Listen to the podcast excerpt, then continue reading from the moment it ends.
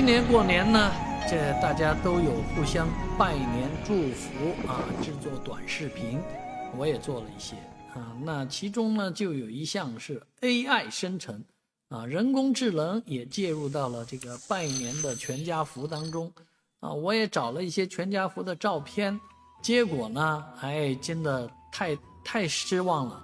一个照片出来的效果不好，二一个呢，它确实。呃，虽然能够帮助我们把一个小孩啊变成一个成年人，但这成年人长得真不是我们 所希望的样子，所以这小孩实在是太憋气了啊！我长大这么丑吗？啊，所以这个确实是很让人啊不开心的。虽然网上还在宣传说这个人工智能定制春节全家福，这也好那也好啊，技术上能够突破两个人到八个人啊。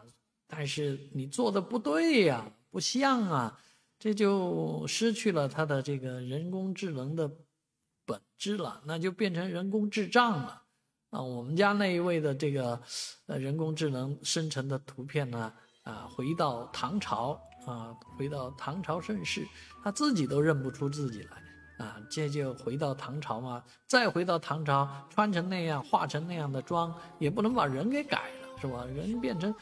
呃，真的变成唐朝的人了，所以这个技术呢，还是值得吐槽一下。我不知道你玩过没有？欢迎在我的视频下方留言评论的时候啊，把你的这个人工智能回到唐朝啊，或者回到哪里的全家福放出来，大家一起看一看。